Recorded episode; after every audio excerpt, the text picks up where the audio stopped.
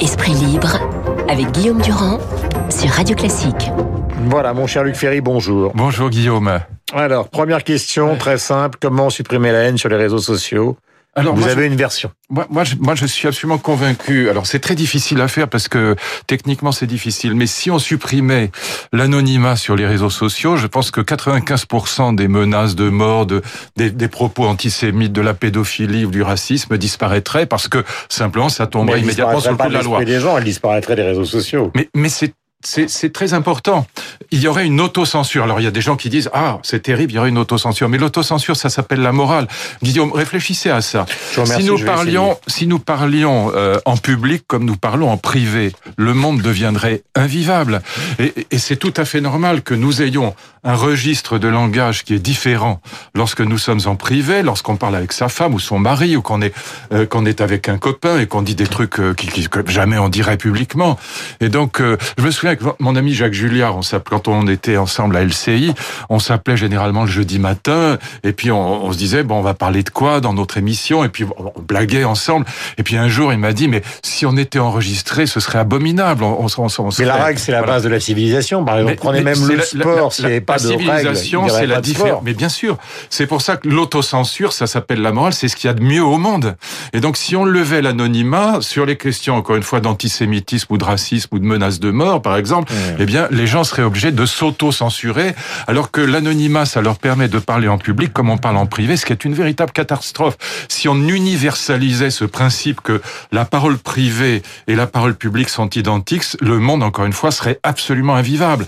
Donc, si on n'avait pas d'autocensure et le public nous oblige à nous auto-censurer, ce serait une catastrophe. Qu'est-ce qu'est-ce qui fait que c'est difficile à faire? C'est que les réseaux sociaux n'ont pas intérêt à lever cette haine et cette, ces menaces de mort et ces propos antisémites, etc. Parce qu'au Enfin, le fond, c'est Parlement ça. britannique vient de tomber violemment sur Facebook, euh, les traitant de gangsters euh, sur ce plan-là. Bien sûr, mais ça, ça ne les empêche pas de continuer. Pourquoi? Parce que c'est avec ça qu'ils gagnent le plus d'argent.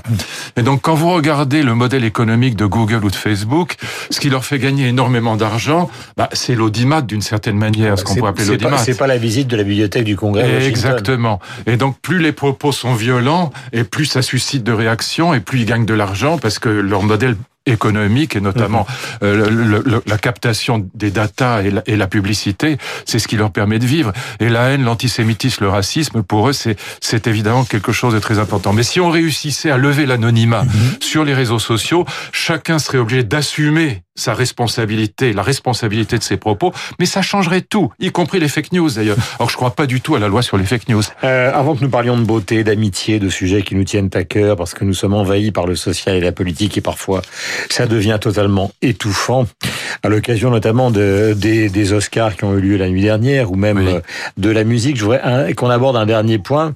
euh, Parce que c'est quand même une réflexion fondamentale qui traîne dans la société française depuis Oui. longtemps. Est-ce qu'il faut qu'il y ait des contreparties au RSA ou non Je suis, je suis pas spécialiste du sujet, mais j'ai toujours pensé qu'il il valait mieux. Moi, je, je pense que Martin Hirsch avait raison, qu'il vaut mieux qu'il y ait des contreparties. Euh, le but du RSA, faut rappeler quand même que pratiquement tous nos voisins en ont. Bien sûr, il faut qu'il y ait des contreparties parce que le but de l'aide sociale, quel- bah, s'agissant du, du chômage ou s'agissant des minima sociaux, c'est quand même que, alors je ne parle pas des retraités évidemment, mais le but de l'opération, c'est quand même que les gens reviennent vers le travail parce que le travail, quoi qu'en disent les partisans du RUB, du revenu universel de base, le travail c'est quand même ce qui nous permet d'être socialisés, ce qui nous permet d'avoir des amis et des ennemis, ce qui nous permet d'être dans la vie, euh, dans la vie réelle si je puis dire. Et donc le, le but de, de l'aide sociale, euh, s'agissant de, des chômeurs euh, ou des gens qui sont en très grande difficulté, c'est quand même de revenir dans la société normale. Mm. Et c'est ça qui est souhaitable. Donc oui, qu'il y ait des contreparties, ça me paraît être une bonne chose. Alors évidemment pas pour les, les retraités qui sont euh, euh, voilà qui sont dans, dans, dans une dans une situation dans laquelle on peut même pas ils n'ont même pas le droit d'aller travailler. Euh, nous allons parler donc, je le disais tout à l'heure, de beauté. J'avais signé ou signalé quelques phrases qui concernent les deux plus grands écrivains donc du XXe siècle au début de la matinale. La vraie beauté, si particulière, si nouvelle, c'est Proust qui l'écrit, qu'on ne la reconnaît pas pour la beauté, en tout cas au début. Et puis donc Louis Ferdinand Céline. La beauté, dit-il, ou a-t-il écrit donc dans l'Église On sait que ça meurt, et comme ça, on sait que ça existe. Euh, quelle est la définition finalement philosophie, enfin l'origine de la définition philosophique de la beauté? Alors il y a, y a, la beauté naturelle, hein, les, les, couchers de soleil, les, les, les, les, glaciers et tout ce que vous pouvez imaginer, les belles forêts, etc. Et puis il y a la beauté artistique. Il y a une définition, commençons par la beauté artistique, qui, qui parcourt toute l'histoire de la philosophie, mais sans faille, depuis les Grecs anciens jusqu'à Heidegger, jusqu'à la philosophie contemporaine. L'idée est la suivante, c'est que le beau, c'est l'incarnation de grandes idées, de grandes valeurs, de grands symboles, quels qu'ils soient, qui peuvent être des symboles religieux ou pas religieux, mais en tout cas de grands symboles, de grandes valeurs qui sont euh, communes à, à l'humanité ou en tout cas une grande communauté. Eh bien, c'est l'incarnation donc de grandes idées, de grandes valeurs, de grands symboles dans un matériau sensible. Ça, ça c'est la différence avec la science et avec la philosophie, c'est que l'art il est touchant. Il rend sensible les idées. C'est pour ça qu'il nous touche. Alors que la philosophie, elle reste dans le domaine du concept, de la rationalité, la science aussi, ce qui fait qu'elle elle, n'est pas touchante. Et donc l'art, euh, une petite phrase de Schubert, un petit choral de Bach, euh, ça vous parle même si vous n'êtes pas spécialiste du traité d'analyse de Rameau ou si vous n'avez pas fait trois ans de conservatoire. Donc ça vous parle même si vous n'êtes pas un spécialiste. Voilà. Donc la beauté, c'est l'incarnation de grandes idées dans un matériau sensible. Et puis la beauté naturelle, si on en dit un mot, mais très rapidement. D'ailleurs, c'est la même chose en vérité que la beauté artistique, mais euh, il faudrait un petit peu de temps pour l'expliquer. C'est quand le sensible devient intelligible. Par exemple, si vous regardez euh, alors c'est un exemple un peu bête, mais c'est pour qu'on se comprenne. Vous regardez les ailes d'un grand papillon, par exemple, ou, les, ou les, plumes d'un pan ou d'un faisan, quelque chose qui est vraiment mm. très étonnant parce qu'on a l'impression que c'est fabriqué par un artiste. C'est tellement parfait, c'est symétrique, les couleurs sont tellement merveilleuses. On a l'impression que c'est fait par un artiste alors que c'est la nature. Eh bien, la nature est belle quand elle ressemble à ce que fait un artiste. Autrement dit, la nature est belle quand le sensible nous parle, quand le sensible devient intelligible, comme si il devenait un langage, mais c'est un langage sans mots. Et c'est ça le grand avantage de l'art sur ce que je suis en train de faire, c'est au fond un discours philosophique. Euh, le grand avantage de l'art, encore une fois, c'est que le sensible nous touche.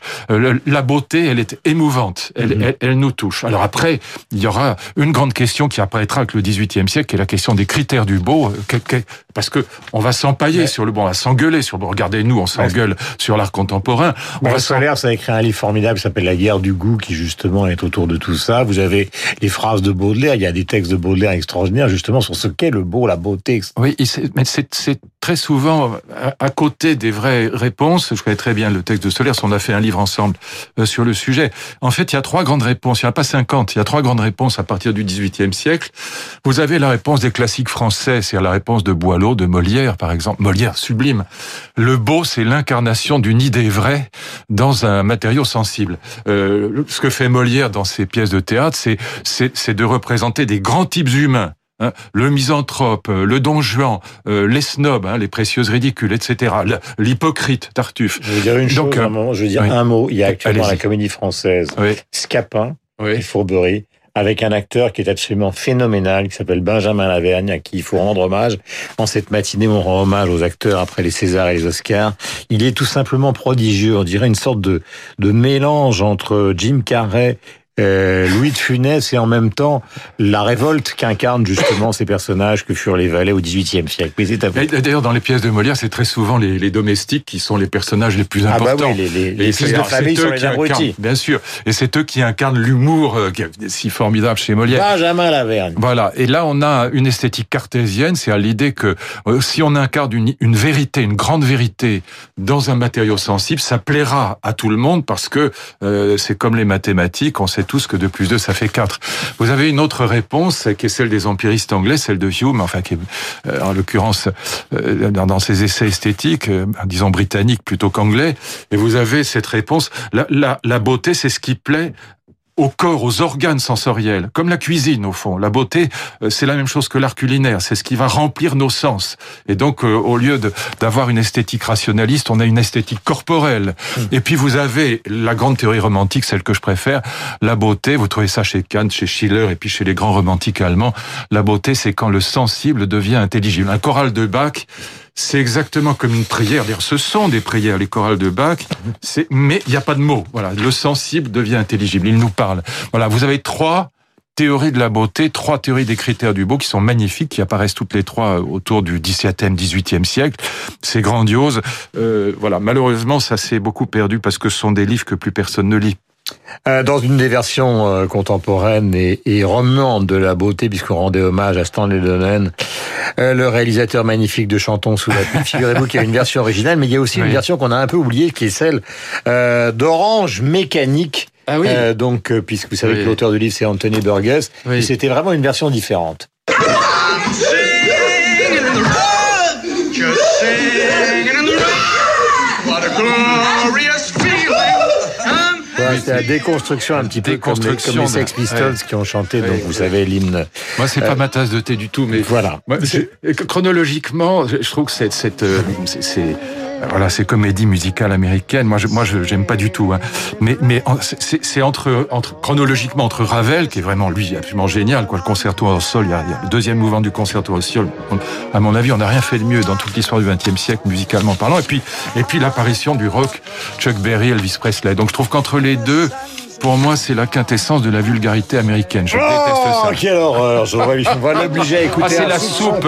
de Fred Astaire. Donc, Oh, euh, quelle horreur, pitié, me faites pas ça. Si, si, parce que vous êtes nul en claquettes, c'est tout ça. Come on with the rain, I've a smile on my face. I walk down the lane with a hat. Ah, ouais, c'est Gene Kelly, mais c'est horrible aussi. Voilà, c'est Gene Kelly. Ah, c'est la ce soupe, c'est pas de la musique. Ce que j'aime avec Luc Ferry, c'est la capacité à se faire des amis le matin. Quand Ah oui, mais il nous ma femme adore ça. On s'est, disputé ce matin, enfin gentiment, parce qu'elle m'a dit qu'elle adorait ça, les comme vous. Moi, je trouve que c'est la quintessence de la vulgarité des années 50, danse 60. qui est- c'est c'est la Mais danse qui est exceptionnelle. c'est pas de la vraie danse non plus, La, musique est un. Non, est- tout est, est, voilà. de la c'est- danse. Parlez-moi d'Elvis Presley ou des Beatles, si vous voulez prendre de la musique populaire. Et parlez-moi de Ravel avant, c'est quand même autre Mais ça, chose. Ravel, je ne vais pas vous contredire. Non, mais même les Beatles, c'est autre chose. Ça, c'est, le truc. Ah, Nous pourrions garder Luc Ferry, mais malheureusement, nous allons l'enfermer dans une cage. Car...